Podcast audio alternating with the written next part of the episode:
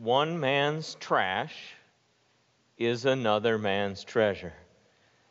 I can tell that some of you have heard that before. It's an old adage dating back at least to the 1860s.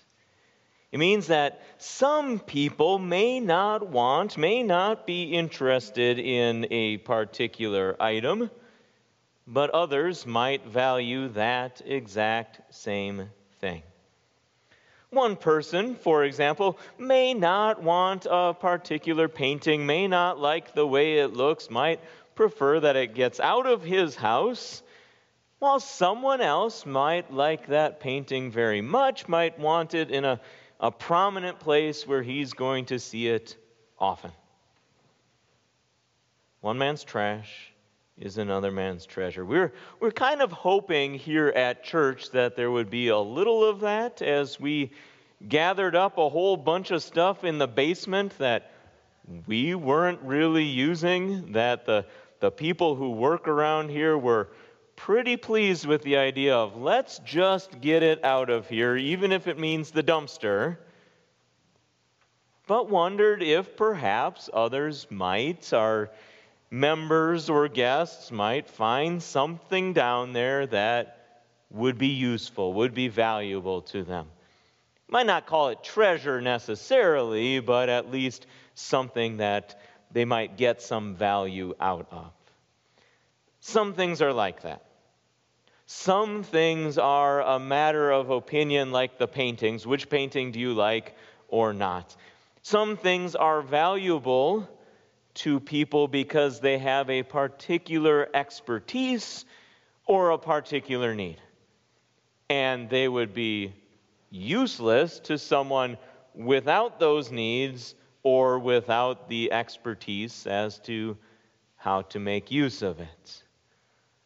Some things are like that. One man's trash is another man's treasure. One man's treasure is another man's trash. Do these things have value? Maybe. It depends who you are. But not everything is like that. This morning, in the verses of our second reading, Paul is talking to us about treasure and about trash. And it seems like what he describes here is how people can approach the question of value in two very different ways. Except here, the debate is not a matter of opinion, or it's not a matter of do I have expertise or the proper situation or not? No, Paul is trying to explain to the Philippians as well as to us that there are some things that are far more valuable than others. He's trying to have us truly prize what is really treasure. And if we're going to do that, first we have to recognize what true treasure is. We need to recognize what really has value. So, in order to show us what really has value, what is true treasure, Paul first dismisses all the other things that people have thought or taught had value. Paul was dealing with, and the Christians in the city of Philippi we're dealing with people who put a lot of value in outward things, in fleshly matters. Some false teachers that we would refer to as the Judaizers were telling people, insisting that Christian men needed to be circumcised, and that along with circumcision, there were a whole bunch of things that Christians really needed to do in addition to just knowing who Christ is. So, to make sure that everybody understood his point, Paul first kind of played along with those Judaizers. He said, if you want to look at these things from an outward perspective, if you want to consider the way uh, that all these Old Testament laws really helped people out, well, then why don't you take my example? And he listed his outward fleshly qualifications.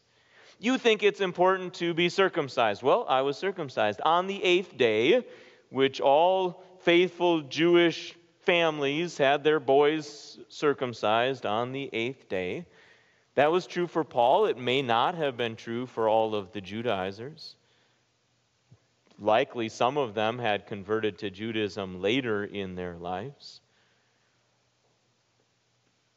Trace your lineage all the way back to the tribes of Israel. Paul could do that too. And he was from the tribe of Benjamin, which had, uh, had this going for it that it wasn't scattered like so many of the tribes were. Benjamin was a little bit more intact than many.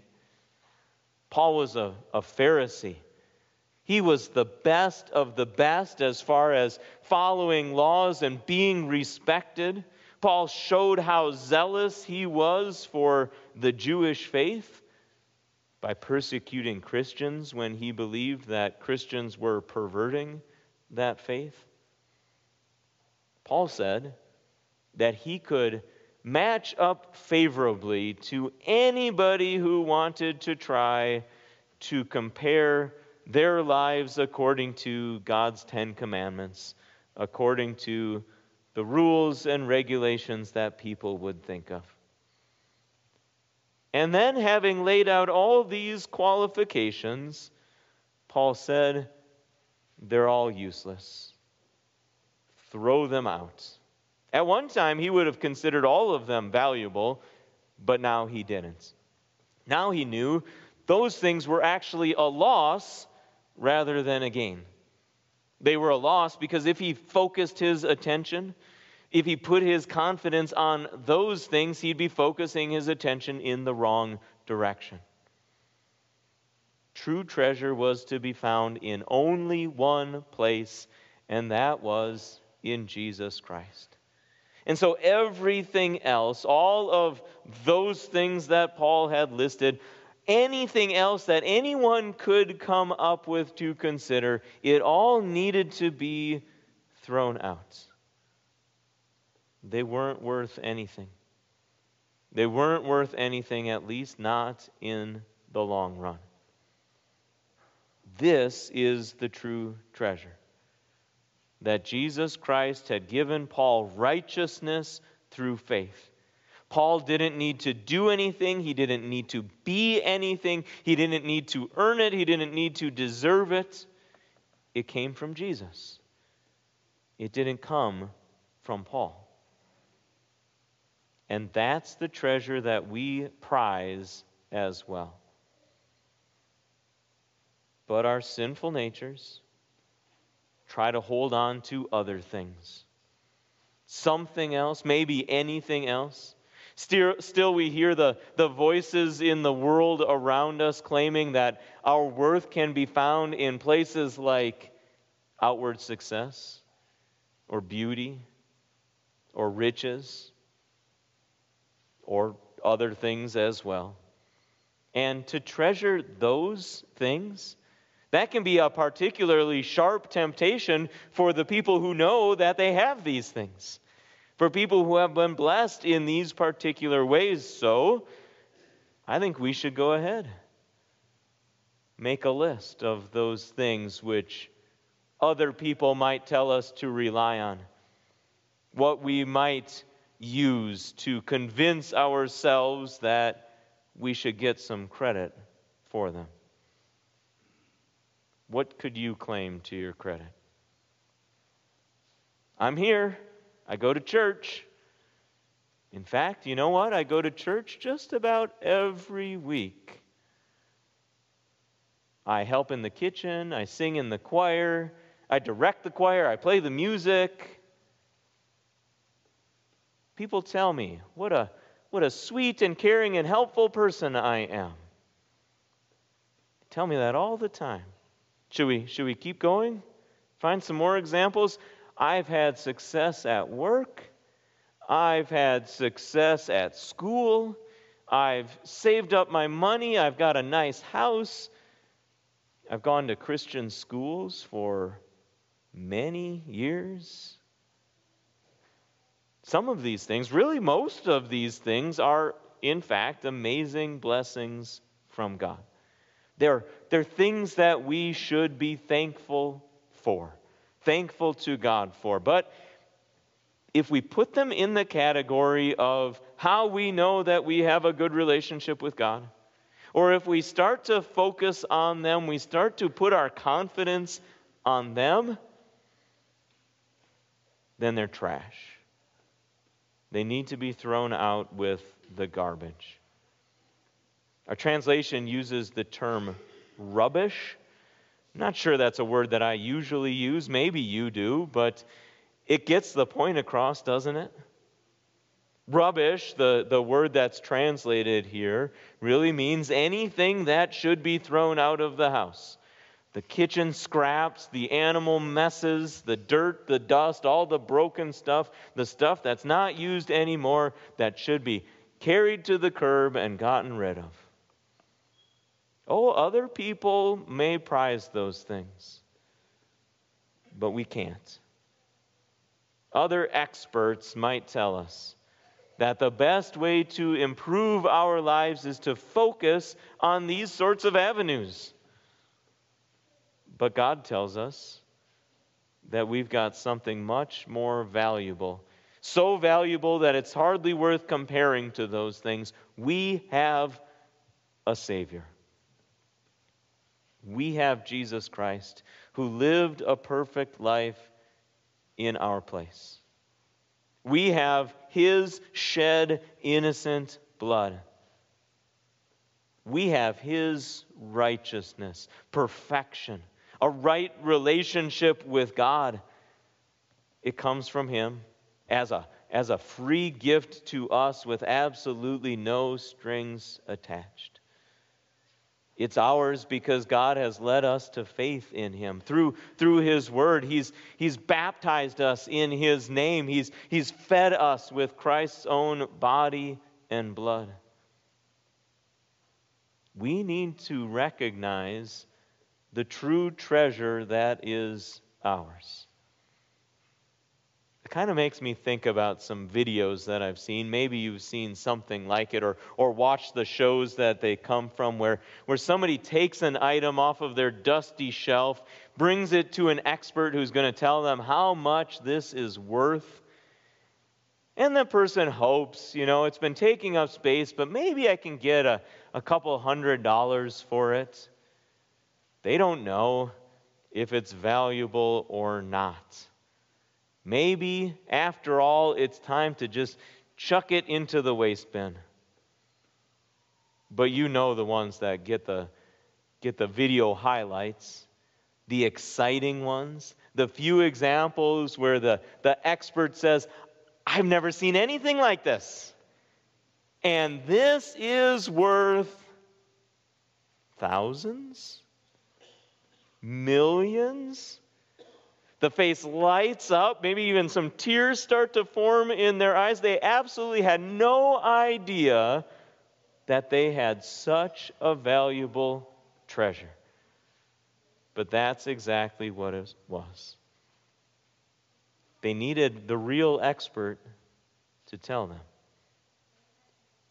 We need a real expert to tell us, too.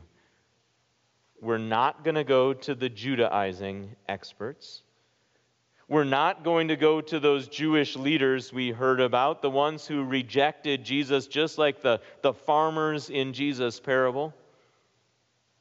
We're going to go to one expert, and that is our God, who tells us what a valuable possession we have in our hands through faith. It's not worth thousands of dollars. It's not worth millions of dollars. It's even more valuable than that. It's worth righteousness. It's worth resurrection. It's worth eternity. It's the gift of heaven itself. And once we recognize what is, is truly valuable, we will, of course, want to pursue it. Paul confesses in these verses that he's not reached the end, he hasn't arrived at his goal. He knows, he says, all too well the sufferings of Jesus. Paul had suffered for his faith.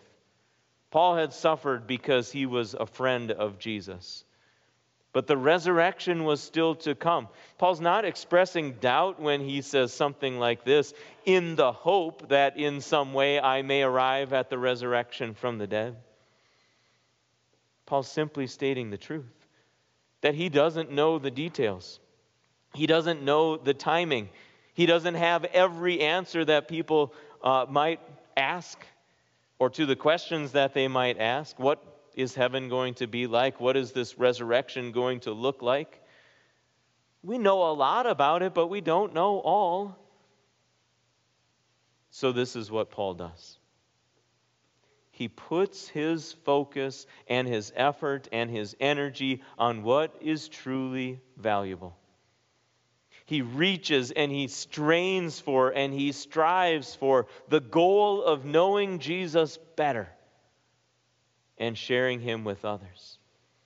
He looks at that finish line like a like an Olympic athlete, an Olympic sprinter who doesn't move his head from straight ahead so it doesn't slow him down by looking another direction or by being distracted by the crowd. He knows how valuable it is. And he knows, Paul knows, that he doesn't need to win it. Jesus has already won the prize for him. But see what threatens to snatch that prize away. Paul talks about suffering, he talks about death. He says, Forget what is behind because that can only be a distraction. How does someone strive for a heavenly goal knowing that Jesus has already purchased and won it for us? We do that by focusing on it by receiving the gifts that God gives to us, that He gives us in His Word and in His sacrament. We do that by remembering that all the other stuff, all the other aspects of our life are absolutely worthless when it comes to reaching heaven. Things that other people might think are trash, it's not true. It's not a waste of time for us to take an extra share of our Sunday mornings to devote it to Sunday school and Bible study. It's not an infringement on our personal lives to devote a Wednesday in Lent to gathering once again for a worship service. One week from today, we begin our annual week long celebration of and commemoration of Jesus' suffering and death, what our Savior has, been, has done for us. We call it Holy Week. Don't miss this chance to walk with your fellow believers through that week. With special services on Sunday and Thursday and Friday and then don't miss what comes at the end the best Sunday of them all the celebration of an empty tomb and a life that lasts forever. And don't miss the opportunity to invite others to celebrate along with you either. There are circumstances where one man's trash is another man's treasure. In this case, there's one treasure. Anything else, no matter how valuable it seems, is as worthless as trash. Prize the true treasure. Hold on to Jesus, your Savior. Press on to take hold of that for which Christ Jesus has taken hold of you. Amen.